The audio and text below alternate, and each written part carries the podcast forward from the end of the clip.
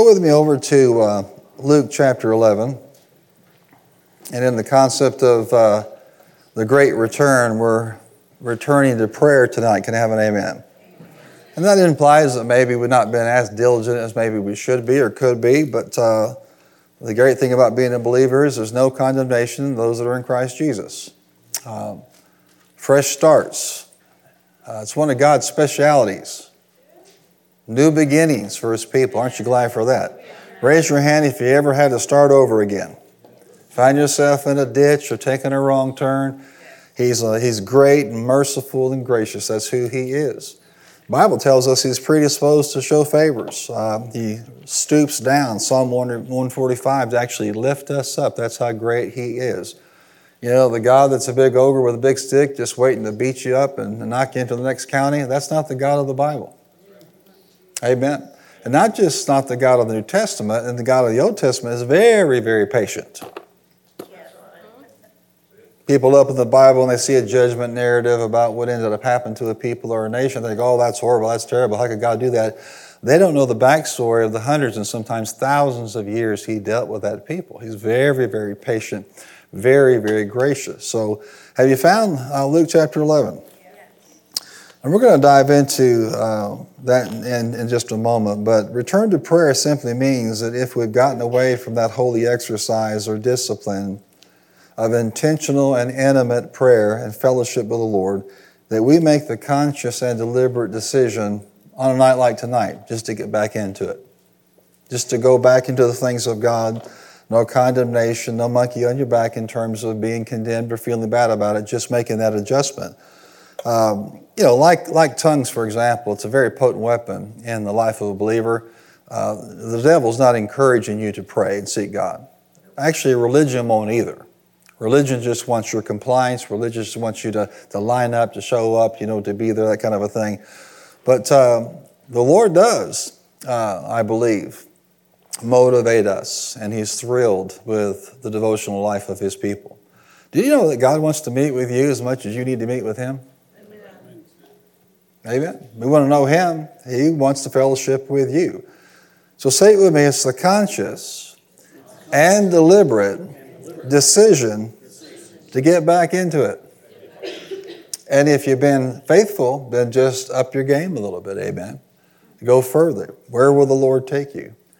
Remember that your spiritual formation is dependent on two rails on the train uh, of your spiritual life. Say two rails.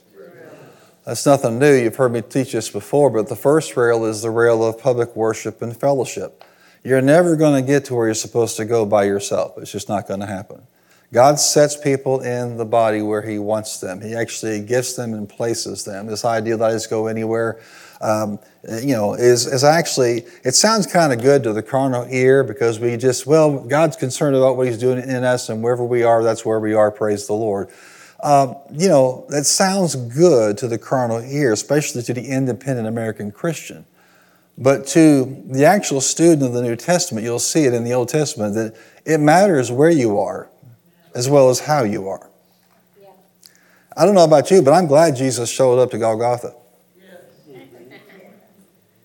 Are you hearing what I'm saying to you? He resolutely set out for Jerusalem, even to the absolute, you know, just disdain of those around him because they could see what was coming. Paul had a similar mission in terms of what his missionary efforts were. He knew what was waiting for him. On the other hand, uh, of where he was going, it matters where you are. On the day that uh, Nineveh was judged, it was important for Jonah to be there. How much so? God swallowed him just to make sure he got there with the whale. Dr. Barclay says the whale was not judgment. Say, it, the whale was not judgment. Say, it, the whale was transportation. Aren't you glad for that? You can go through the New Testament, and you can even think about what we talked about recently that uh, the Spirit of God, you know, said, "You know what, Paul? You're not going to go into this territory right now. I need you to go somewhere else. It's you're supposed to be where you're supposed to be." Say it with me. God sets us. We don't set ourselves. And if you have this idea that if He sets you somewhere and it's going to be always easy, Your ease in your set place has nothing to do with the will of God. Oftentimes, that's where you'll see some of the biggest warfare of your entire life. And at that point in time, you just need to get up and say, you know what? God set me here. God established me here. I'm not going to be moved. Say, I shall not be. Come on, say it. I shall not be. I shall not be moved. I'm going to be established in what God, and I'm not going to base my, my decisions in life based on circumstances because they'll run you all the days of your life if you do. Does that make sense? So when it comes to this, this area of walking this life out, you, you really need to make sure that that one rail is intact. And, and guess what? The devil attacked that rail just, just really ferociously the past couple of years. And some people are still not back on that rail. I don't want to offend you, and if you watched online, I'm glad we have the technology. You know, it's designed for when you're on vacation or traveling or just can't be somewhere. It's not designed as a replacement for being in the house of God. It's pretty pathetic amen, so I'll try that one more time. It was never designed to be a replacement. Amen. It is a tool to help people so they can still be in fellowship because that's what's important to be to be part of that rail even if you can't be there. But it's not a replacement for actually being in corporate worship. And so if if you're going to get this uh, this right and you're going to keep going down the tracks and succeed in your spiritual life, you have got to have that rail, the corporate worship and fellowship intact. Um, many people made bad decisions about that, but a lot of people this time have said, you know what, I'm just going to do whatever I can do to keep growing in, in that situation. Let the Lord bless me and help me. The other rail, of course, is the rail of personal devotion. Now, uh, look at somebody and say, God, don't do the monorail. You just don't do the corporate worship, you do the personal devotion. And I will tell you, the devil will do everything he can to attack your personal devotions and your corporate worship. Every excuse, amen, every attack, every assignment. And, and young parents will say it gets even worse when they have little kids because the milk, the milk will spill, amen. A tantrum will happen, something will go wrong. I mean, just all these different things trying to keep you from the house of God. But the devil will try to do everything he can to keep you from that personal devotional life. And if you're not careful, you get used to it. I'm okay, I can handle this. I still love God. I walk with God, you know, but I got all these things to do. Uh, you're living, but you're living far below what you could be. Right. You're living below your privileges, but you're also living below your peace. Mm-hmm. There's a realm out there that you're not going to get just doing these things in your own strength. And in fact, oftentimes frustration among Christians is because they're not uh, in a place where both the, the corporate rail and the personal devotional rail are intact. And again, this has nothing to do with condemnation. I'm just trying to help you understand that uh, if you're not where you'd like to be, or maybe you can remember a time where you were further down the track than you are now, this is why. Uh, and guess what? No one can stop you from either one of these. There's not a person in here that can't have a tremendous relationship with the Lord and be in a great growth pattern, but it's going to require both of them. So you'll, you'll hear us emphasize the rail of you know, participation corporately, but uh, you also need to be involved with Him personally. So uh, let, uh, let the Wednesday you know, emphasis just be a, a jump start to whatever's going on in your life. And when the devil lifts his voice up and tries to condemn you about what you didn't do, just tell him to shut up. This is none of his business. You, can, you just tell the devil, well, at least I can pray to the Father. Huh? Least I know I'll be with the Father. Where will you be? Uh, he is the accuser of the brethren, and he'll use anything he can to accuse you and try to condemn you and put you down. That's not of God. Amen. Uh, he is a God of great grace and mercy and love. He just wants you to get with it. Do you know that God wants you to succeed more than you? He wants you to reach your destiny more than you do. That's not going to happen without a healthy rail of corporate worship and also a healthy rail of personal devotion. So let's go a little bit further into this today. Look at Luke 11, verse 1. This is from the NKJV. Now it came to pass as he was praying in a certain place. What's obviously his prayer life caught the attention of his disciples. Is that a good thing? he ceased, and one of his disciples said to him, Lord, teach us to pray as John also taught his disciples. So, what does that tell us about John? It was a big part of his life as well. It was a big part of uh, what he modeled. It's a big part of what he, he did. And of course, the assignment he had was very, very important. Um, he's a very unique individual in the history of the kingdom of God on earth as well as in heaven now. And uh, we don't know everything, but we do know this. He was a man of great spiritual insight and revelation for the season that he lived. And one of the reasons was, of course, he was a person of prayer. So not only did Jesus' prayer life catch this disciples' attention, he also noted that the disciples of John were also living out that same kind of priority and lifestyle. Lord, teach us to pray. Say that with me. Lord, teach us, Lord, teach to, us pray. to pray. What does that tell you? You're not going to get it on your own. Can you pray amiss? Yes. Can you pray without results? Yes. Can you pray in circles? Yes. Can you pray with, with babbling? Yes. Can you, can you pray without meaning? Yeah. You can just rehearse certain things and repeat certain things, but Lord, teach us to pray as John also taught his disciples. The implication is they're praying for results, praying for something to happen that's going to be a benefit to their life. Notice what they didn't ask Jesus to teach them. Didn't say, teach us to preach. Is it okay for us to teach sermon craft and homiletics and for seminaries to do the same? Yep, it's great. Communication is an important, you know, important part of what we do. But they didn't say, Lord, teach us to preach. They didn't say, Lord, teach us to plan. Didn't teach, didn't say, Lord, teach us to organize. Didn't say, Lord, teach us, if you would, how to raise funds. But how many believe if somebody is taught to pray, all those other things will fall in line pretty easily? Say it. Teach us to pray. Say it like this Lord, teach me to pray. I did not ask, uh, ask him to teach them to show us how to preach or plan or administrate or raise funds to lead or organize. They requested he would teach them to pray. And guess what he did? He complied with their request. Amen. You ask me, to teach you how to pray, that's exactly what I'm going to do. And so this narrative is what he did, and I'm sure this is not the only time it came up, but uh, there's a record of what he actually began to teach them. And out of this is just a simple message for you tonight the three P's of effective prayer. This is straight out of what he said, you know, constituted a healthy and effective prayer life. So write this down, first of all, the pattern of prayer. The pattern of prayer.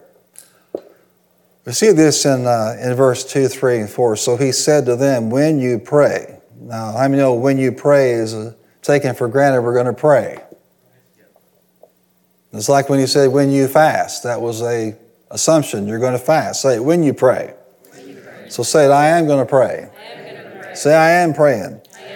When you pray, say, Our Father in heaven, hallowed be your name, your kingdom come, your will be done on earth as it is in heaven. Give us this day our daily bread and forgive us our sins for we also forgive everyone who is indebted or sins against us, and do not lead us into temptation, but deliver us from the evil one. I'm not going to go through an exhaustive study of this. We've got this actually, you know, recorded digitally. You can go back into the archives and find it.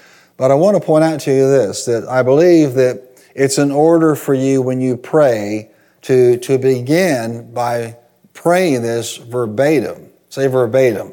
verbatim. And exactly as he gave it, because who gave it? So, you know, a denominational church um, that actually says the Lord's Prayer at a service or at a funeral or wherever it is, uh, they're not out of order because they're actually repeating a prayer that Jesus himself gave.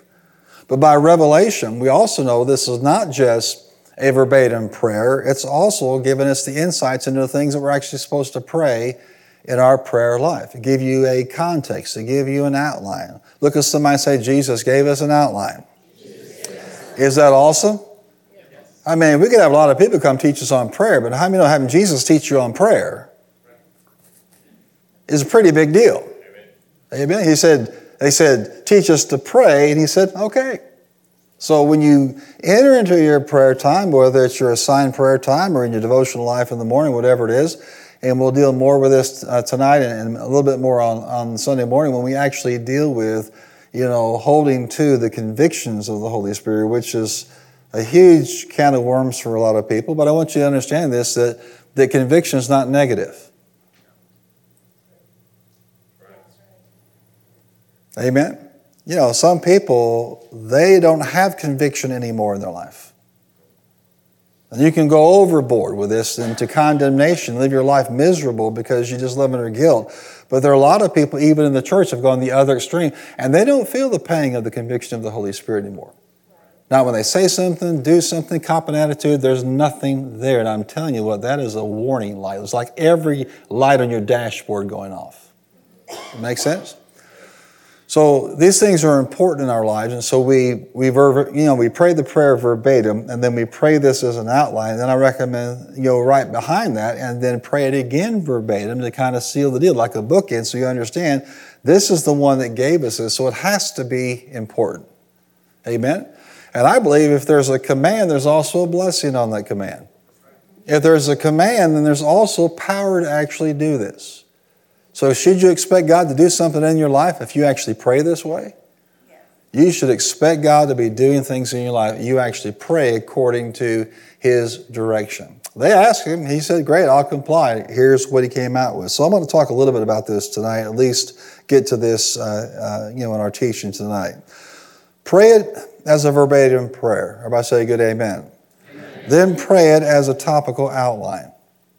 And then pray it again verbatim. So go back to that first statement here. How does it start? Our Father. Everybody say, My Father. You, you just stop right there and you literally enter into His presence with thanksgiving. And you bless Him. He is your Father. Amen? He actually cares about you.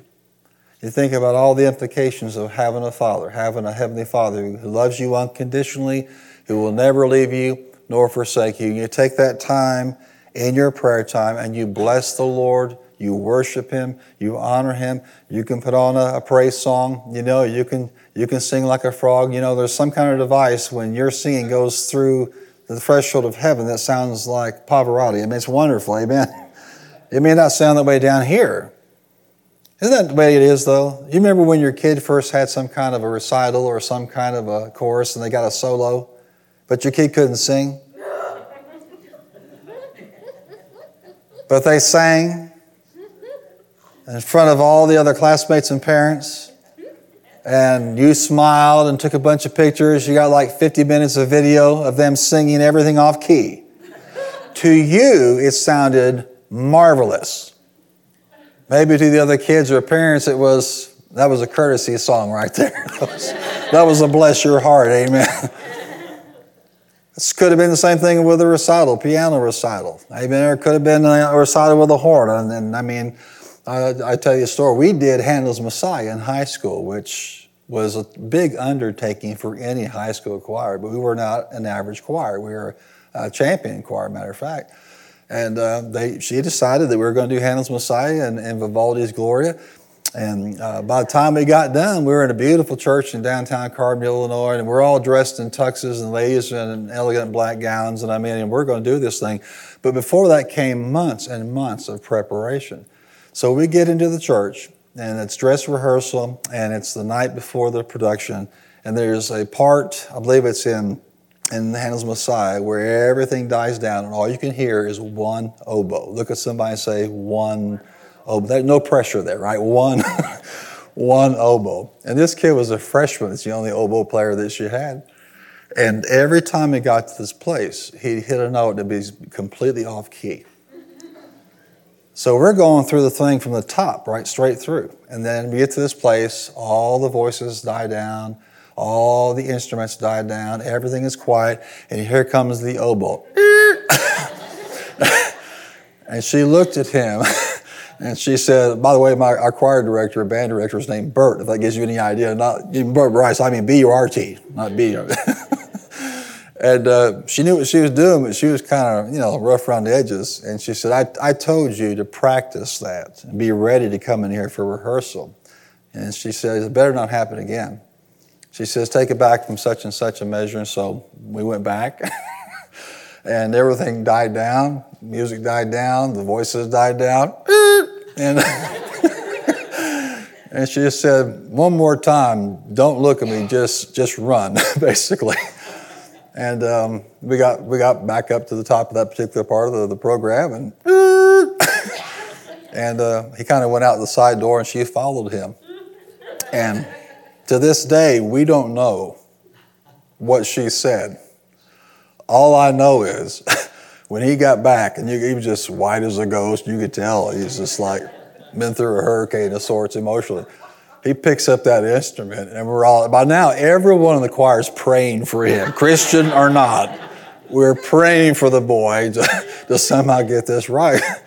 And uh, we go back to that particular place, and the music dies down, the voices die down, and all of a sudden we get to that spot where there's a single oboe, and he hits it. Well, we couldn't help it. We all just started clapping right there in the middle of the side. That was great, you know. but the night of the production, you know, packed out house. I mean, dignitaries there, you know, people from all over the community. He just he just nailed it as did everybody else. And uh, you know, you have to you have to have the mindset in your own heart in your own life and aren't you glad that uh, god is well able to use you amen but you may have this this idea that i don't i don't pray right i don't sing right i don't worship right somehow this is not good enough for god that's all life in the pit of hell um, i don't know how it does i mean i i I was part of the leadership in Chi Alpha when we were over there across from Sparks Hall, and there were holes in the walls in the rooms, and there were. I mean, it was really. I mean, uh, you know, Cassie and Todd and all the 212 said, "You guys are in high cotton right now." I mean, you really are. Um, but it was it was a different world back then, and so my room was nearest to where the you know the bathroom shower was, and every morning uh, Mark would have some praise time in the shower Bless the Lord, oh my soul, all that is within me. It, it sounded like a drunken Katharine Hepburn. You understand what I'm saying to you? It was just bad. But, um, and so I had no choice but then to wake up. I mean, forget about sleeping through that. There was hardly a day, you know, where that was not the case. It's just the kind of legacy that he, he left, his, his relationship with the Lord. But somehow by the time he got to heaven, I mean, it sounded like like like Buble. It's smooth as butter or something. I don't know. And uh, it's not uh, how perfect you're doing. It's, it's, it's not the, sound. It's not the pitch. It's the fact that you are taking the time right there and saying, Our Father. Say it, my Father. My Come on, say it, my Father. My He's my Father. He's your Father. And you know, I appreciate the past eight to 10 years in Christian contemporary music and worship because they've emphasized the nature of our Father. We've been teaching it for a long, long time. But now we're seeing lots of people tap into that and communicate that so we can sing that back to Him. He is a good Father, isn't He? Say, He's good. Good. Say, He's always good. And so you can stop right there and talk about his character and thank him for his nature, whatever the case may be in your prayer time, but you, you're using that as an outline, and the first stop on that outline is to recognize that he is your Father. Say it, our Father, our Father. which art in heaven. Aren't you glad he exists? You know, people are struggling right now all over the world because I don't know if God exists, whatever. All you have to do is look at his handiwork to know he exists. Amen, right? Look at Dylan right there. You think this happened by accident? Too complicated, amen? Every cell. that came out wrong. I'm sorry. Shame on you. You didn't have to laugh at that. No. Physiologically, we're a marvel. We're, we're fearfully and wonderfully made. We're complex in, in every way. I mean, you take any system and think about the, the uniting of the soul with the spirit. You think about the, the physicality of the whole thing. You think about the eye. Think about the different systems. And that's why a lot of you know, open minded atheists, when they go to medical school, come out believers. Yeah. Now, some go in as believers and listen to the hacks, and they come out unbelievers. But a lot of people go in either indifferent, unknowing. There's no way that this all happened by accident. There's no way. Pick anything you want out there. Um, try to comprehend how vast the universe is, how expansive you know space is, and tell yourself, "Well, that just happened." Our Father exists. And we know that's important because the Bible says, He that comes to God must believe that He is and that He is a rewarder of those who diligently seek Him. Said, I believe He is. And said, I believe He's a rewarder. So whenever you're, you're seeking His face, you see all kinds of all kinds of rewards. There's spiritual rewards. There are rewards of peace. They're you know high octane pushing you to develop you know the fruit of the Spirit. There are blessings and there are operations and there are gifts and there are directions and there are relationships and there are tangible things, material things.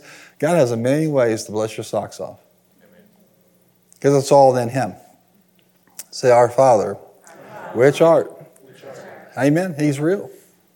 Where does he dwell? In heaven. Well, if he's real, then heaven is real. Amen. Aren't you glad it's a real place?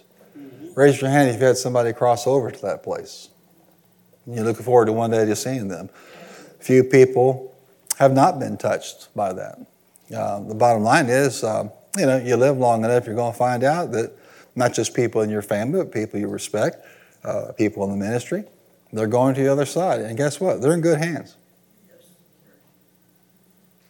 They were in good hands long before Allstate. Amen. Praise the Lord. Um, they're, they're literally in His care. What a wonderful thought that is to know. Uh, your loved one did not cease to exist. They just changed zip codes. And oh, what a zip code it must be. They just changed zip codes you know, if uh, your relative tonight got on board a plane and flew, you know, halfway around the world and then eventually maybe ended up in Sydney, Australia, uh, you wouldn't see them as forever gone. You would see them traveling with a destiny one day that you're going to see them again. Turn to somebody and say, You're going to see them again. Heaven is real, just like our Heavenly Father is real. Amen. And you thank Him for it. Just stop right there. All the things you can think about heaven, all the uh, expressions of, of what He has made heaven to be. Go to John 14, talk about, Lord, you made a place for me. You're making a place for me. Um, you're already, your foreknowledge is for my good, not my harm. Aren't you glad for that today? Say it will be, it's an outline. Our Father, which art in heaven, hallowed be thy what? Thy name. How many have a little revelation on the names of God? You stop right there and you bless His name. You say good things about His name. Taking the name of the, Lord in vain is to misuse that name, to ascribe things to that name that do not apply to his nature or character. For example, if I say that uh, God struck that person with blindness, that was just taking his name in vain because that's not what God does. Jesus obviously could have done anything like that if it was the Father's will, but we see him taking blindness off people we don't see him making people blind. So to ascribe to him things. Now, ascribing things like that to the Father or to Jesus is wrong. It's blasphemy. But be careful if you start ascribing things like that to the Holy Spirit. The work of the devil to the one that rebelled from God. Now you're getting into a dangerous area that there's no recovery from. But hallowed be thy name. Amen? Even if you have just a, a little bit of knowledge, you know the name of Jesus. Amen. Master, Savior, Lord. Learn more and more about the names like Elohim and El Shaddai, Almighty God, like El Elyon, the Most High God. I love what Creflo said. Well, if God is El Elyon, the Most High God, then the devil is the most low. Aren't you glad you're serving the Most High God and not going where the most low is? Um, you'll find out more and more. You can go through the names, uh, like uh, you know, Jehovah Jireh, which means what? Jehovah Rapha, which means what? You see, you can, you can do this, and there are lots of great resources out there on the names of God. They all reflect, you see, why is it important to know them? Because they all reflect an aspect of his nature or character. And you know what you won't find? You won't find any name that describes the, the, the, the mistaken idea and false teaching that God somehow is evil and somehow capricious and you never know what he's going to do you'll find out that those names describe God with deliberate and consistent character. Aren't you glad He's consistent? Aren't you glad He's the same? Is it a surprise? No, He said, I'm the Lord thy God. I change not.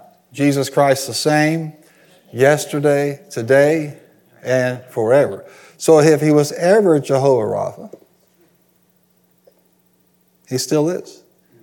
That's one of the things you have to get clear in your thinking. There is no day of miracles or day of healing. There's a God of miracles and a God of healing. So what does that mean? It means that if he's the same yesterday, today, and forever, he's fully capable and willing to do what he has done before and do it in our day and our age. Amen. Why is that important? Um, because it's his nature.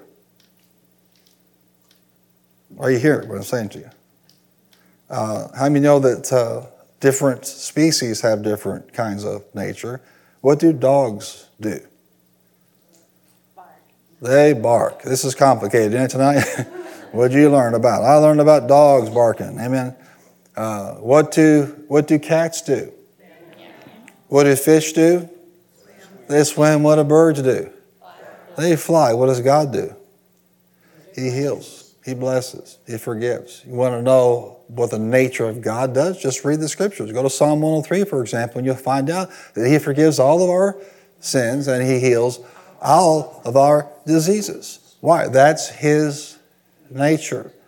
That's why you don't have to talk God into anything as if you have to talk God into being God. You just have to believe that He is, and He's a rewarder of those that diligently seek Him. Say it, I believe. I believe. Hallowed be thy name. Amen.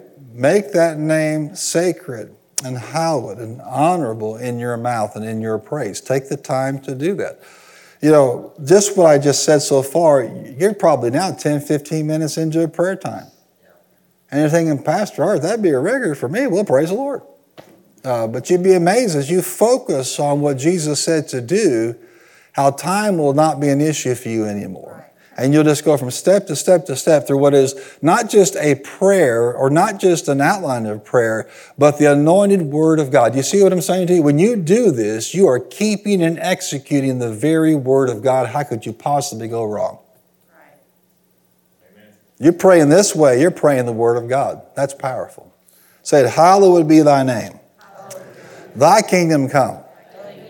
What does that mean? God's ways of doing and being right. Thy kingdom come. Uh, how many want to see more of His kingdom in this earth? More of His kingdom in your life. More of His rulership in your life, in your family, in your community. How many know that God can fix the troubles of our nation if He's just given the room to do it? That's the real war that's going on right now in this nation. Uh, set everything else aside. Set the personalities aside.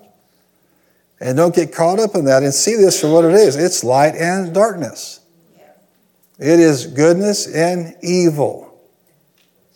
And what you want to make sure you discern that, that we cannot afford to let the enemy have any more space and room than he's already gotten. You say, why? Um, why would he do this? I'm working on a message, uh, you know, for uh, folks over in, uh, in 212. And I'm telling you this, that, and it's true right now in your life, the devil is after our kids. And the history of the Word of God is he does not wait until somebody turns 80 to go after them. You don't believe that? Look what he did in Moses' day. Wipe out an entire generation to what? Because of the threat that he sensed. What about in Jesus' day? You know how many babies were murdered because he was after one? That's how he operates. You think about Joseph. Did you start going after Joseph when he was already on the throne? No, from youth. And you have to understand that's just how he operates. It is light and darkness. What we need is more of his kingdom. Amen? And you can do that. You can open up more and more and more of your life to the things that He wants. And I tell you this it'll be a life in, in a world you could never have unless you do that. Amen. Thy kingdom come. And He said, Thy will be done. On what? On earth as it is in heaven. Is the will of God done in heaven? What does God want back on earth? His will. Say it, His will. His will. Say it, His will. His will think about what's in heaven and how it contradicts what's on earth. Whatever is in heaven is what he wants here. There is no sin in hell, in heaven. There is no war in heaven. He tried that, he failed. there is no poverty in heaven. There is no lack, there is no want, there is no sickness, there is no disease, there is no strife. What's his will? That it would be here. Now, you could have a measure of that, but the full manifestation of that's going to come when he comes and he puts his foot down on the Mount of Olives. It's going to be a bottom line. It's not going to be anymore, oh, well, do what you want, you know, you're a free moral agent. It's going to be, guess what? Make your decision now because the king is here. The kingdom has come. You know, a big part of our job as New Testament believers in the last days is have as much heaven on earth as we possibly can bring through believing what God said and loving God and loving people. Say it with me days of heaven on earth. That's not a New Testament scripture, that's actually an Old Testament concept. Say it days of heaven on the earth. Now, don't be misled in thinking that somehow you're going to get, just polish this place up like a, a false teaching out there. It says we're going to just shine it all up for Jesus and then hand it to Him as a present. No, He's going to come down and make it the way it's supposed to be. But you can have a lot of great things happening in you and through you. You know, when somebody gets saved, that's a taste of heaven. When somebody gets baptized in the Holy Ghost, that's a taste of heaven. When somebody gets healed, that's a taste of heaven. When they experience a financial breakthrough, that's a taste of heaven. Look at somebody and say, I want more taste of heaven. Thy will be done on earth as it is where? In heaven. Who said this? And he not only said, he, they, they said, teach us to pray. He said, okay, I am. What are they supposed to pray? If you're supposed to pray, thy kingdom come, thy will be done on earth as it is in heaven, what does he want to see happen? More of his will done on earth as it is in heaven. That's tricky. Uh, what you and your family do in terms of the blessing, in terms of victory, in terms of joy, in terms of success in your spiritual walk, that's up to you. But you've probably noticed that outside of your family, maybe in the workplace, in the classroom, in the business, in even the, the broader ministry context, you have a lot of wills involved in that. So you can be wildly blessed and successful in your life and your family and see resistance and things happening in the broader application of that. And the reason is, and the Spirit of God recently emphasized this to me, the reason is when you're dealing with you, maybe you and your spouse, you're in agreement. That's all the will you're dealing with. God said, if you're willing and obedient, you'll eat the good of the fat of the land.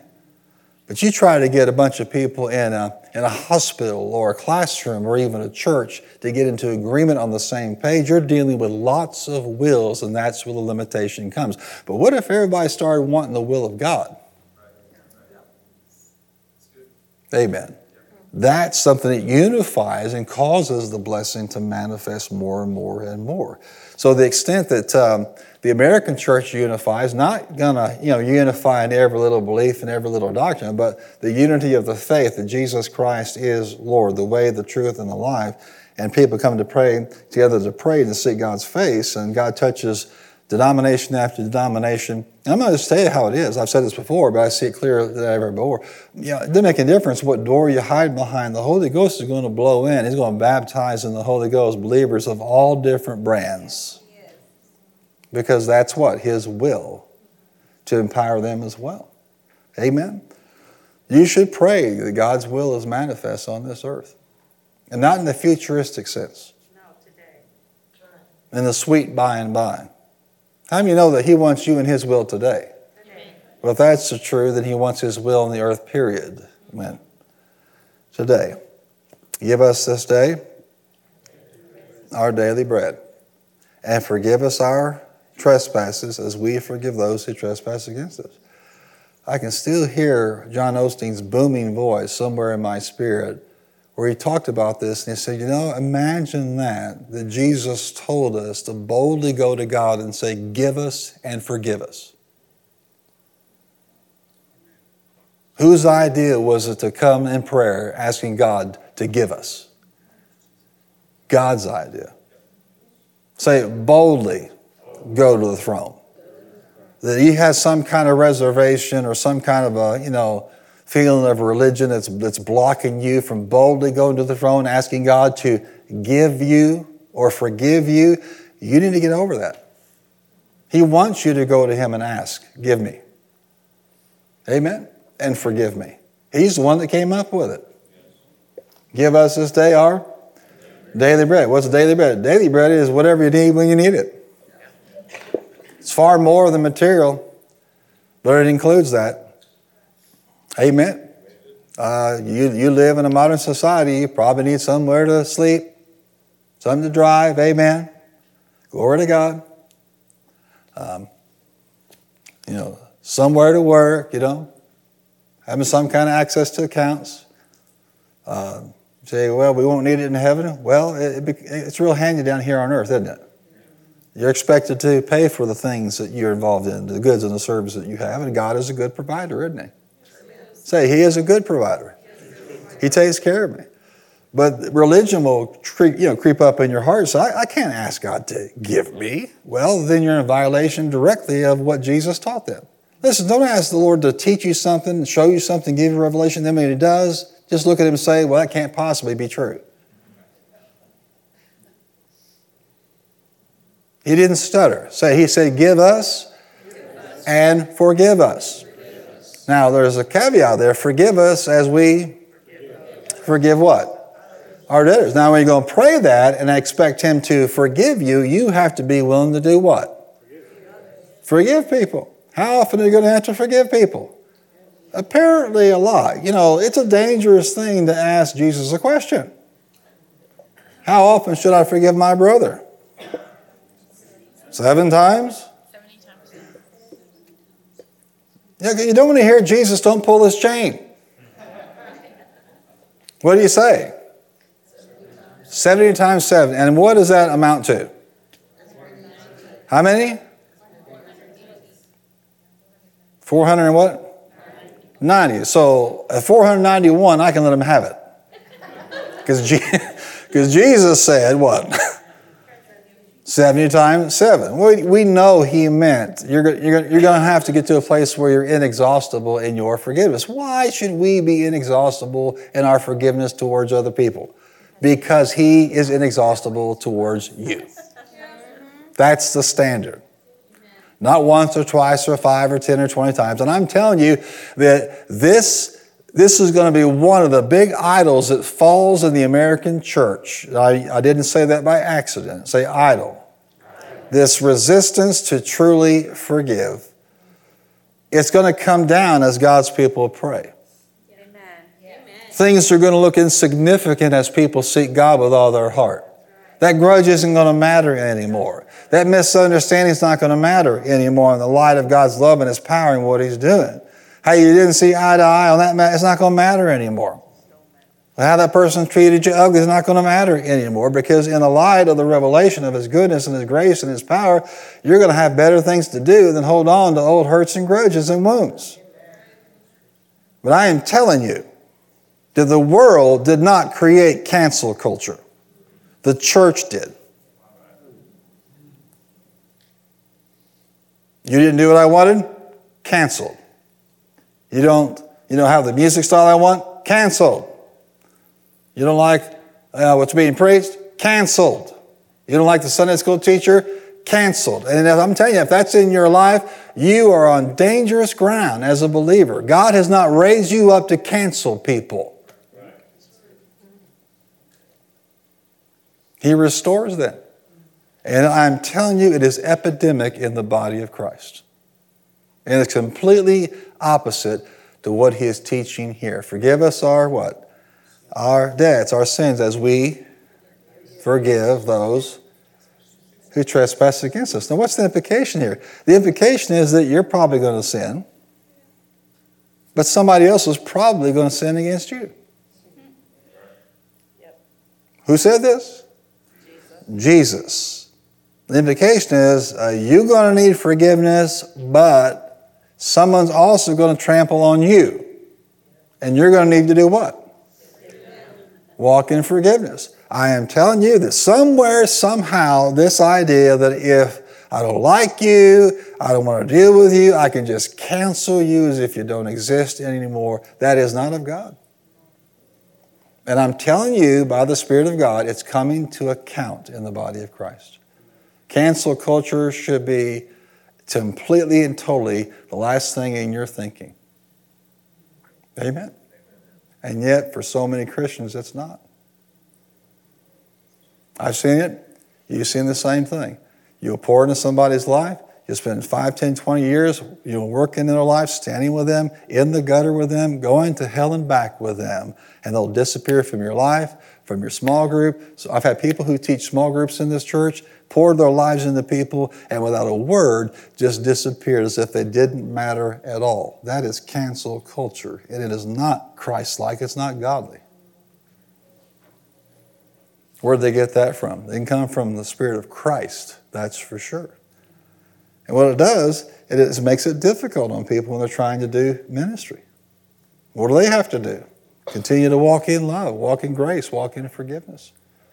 But whatever it is, don't let that thing get on the inside of you. Go on, say, I have no cancel culture in me. And, and be perfectly, you know, bluntly, I don't like when I see it in the world either. I don't like when somebody said something 20 years ago in a tweet that was inappropriate and being punished today and driven off their job or out of their business or, or out of their movie or whatever it is because of something they said ignorantly as a 15 year old or whatever. Is that what we want to do? Perfection? Or you're out? Oh, dear God, we're done then. Look at somebody and say, You look perfect, but I know you're not. So uh, some of you know the you know the Guardians of the Galaxy movies, Chris Pratt, who's pretty bold about his faith, pretty bold about seeking God and praying and seeking the face of God. Um, obviously, there'd be some things in his life, and, and he'd probably say things about us that we wouldn't be totally in agreement about. But he's he's a good example and a good role model for a lot of people out there how to live that life in that entertainment world. And um, you know, they wanted to fire the director because of some inappropriate things he said years ago. And I loved it because the actor stood up and said, if he goes, we walk as well. Now, when you're looking at losing a half a million half a billion dollars, you begin to reconsider. You see how flaky this is? They reinstalled the director because of a money thing, which means they didn't have any real convictions about the things he said. I don't like seeing it in the world, but I particularly don't like seeing it in the church. Or all of a sudden you can fellowship with somebody for 20 years, and all of a sudden it's like that church family doesn't matter to me one iota. What was poured into my life doesn't matter. Happens all over the country. Amen. There's a lot of indicators in the body of Christ that we need revival and we need it now. But this hyper judgmentalism and cancel culture going on right now is the greatest indicator that we need repentance and revival. We need the third great awakening. Jeremy Pearsons, who is um, George Pearson's son and Terri Pearson's Copeland's son, um, grew up uh, literally in the Word of God, knew he was called to preach from just a little tyke, and he was at a uh, hotel getting ready to be picked up. He's going to go speak in the service and he had his, his Bible and his notebook, and he was dressed to go preach, you know. And a lady said, uh, uh, you, you know, you a preacher? He goes, yeah, I'm going over to such and such church to do service tonight. And she said, it's a grandmother. She said, I, I used to go over there. In fact, I took my little granddaughter there. She was on the extreme, you know, end of spectrum of autism. Nobody could do anything with her. And do you know, you know, people over there laid hands on her and God instantly healed her of autism? And then Jeremy said, And you used to go to that church?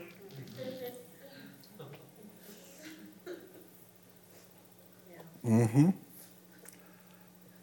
That's where we are. I'll just you know check that box off. I'm sorry, but this this hyper judgmentalism culture, you know, cancel culture, flakiness in the body of Christ, it has to stop. And the only way it's going to happen is for a move of God. You're not going to teach it to people. You're not going to talk them into it. You're not going to redirect them. It's going to have to be a matter of the heart being transformed by God. Amen. Say it with me. Forgive us our debts as we forgive those Who what? Sin against us. It's pretty much clear that uh, we might sin, of course, and people are going to sin against you. So we have to be in, inexhaustible in our forgiveness towards others, like they are what? Amen. We want to be forgiven without exhaustion from God. And so we have to have the same mindset towards other people. So look at your neighbor and say, I got to forgive you. I got to do it. Amen. Praise the Lord. What comes next?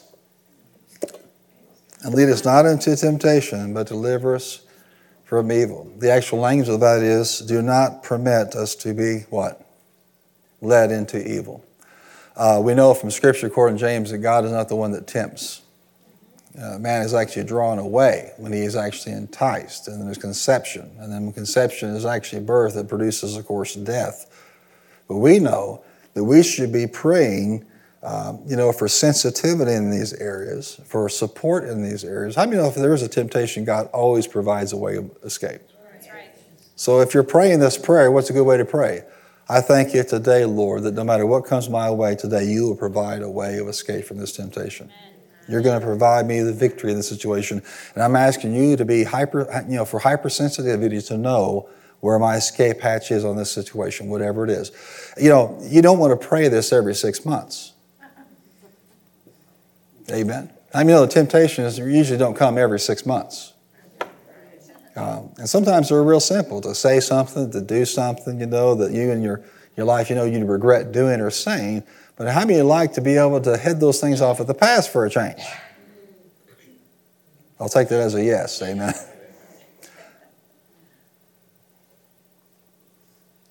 Deliver us from the evil one.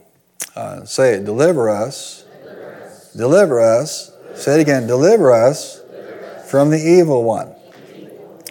Does God have the power to do that? Yes. And again, I just want to point out who told you to pray this way? He said this. I want to encourage you. Uh, and again, you know, we go through each of these, uh, you know, parts of this prayer explicitly in previous teaching, but pray it verbatim. Pray it as an outline and you find yourself praying things based on the Word of God that line up, you know, with temptation or line up with protection from the evil one, you can, that's a good place to pray for protection. To quote, you know, Psalm 91, things like that. Um, whatever it is, however He directs you, just use that as an outline, as a as a springboard to develop your prayer life. And then when you get ready to close it down, go back and pray it as a verbatim prayer. And I believe you'll find a blessing in that. Can you receive that today? So the three P's of of an effective prayer life starts with this pattern of prayer. So let's all say it together. Amen. It may be, you know, discombobulated a little bit because of the translation you may have been reading. Let's let's pray, let's pray it together as a prayer. Don't you close your eyes and let's let's pray it together as a prayer. Amen. Say, Our Father, which art in heaven, hallowed be thy name. Thy kingdom come, thy will be done, on earth as it is in heaven. Give us this day our daily bread, and forgive us our trespasses, as we forgive those who trespass against us. And lead us not into, but deliver us from evil. And have you taught, for thine is the power. Is it? Is it? Whose power? Amen. In Matthew's version, you begin to see the, the parallel in the, in the translations here. Uh, he's a good God. So say, I'm going to use the Lord's Prayer in my prayer time. I'm going to pray it verbatim. I'm going to pray it as an outline. And I'm going to pray it verbatim again. Amen? And it's okay just in riding down the car just to break out into the Lord's Prayer. The only thing I would say is don't make this mechanical and don't make it religious. Pray it with all your heart. These are the very things that your Lord responded to them with an answer. This is how you pray. Let's give the Lord a hand clap tonight for it.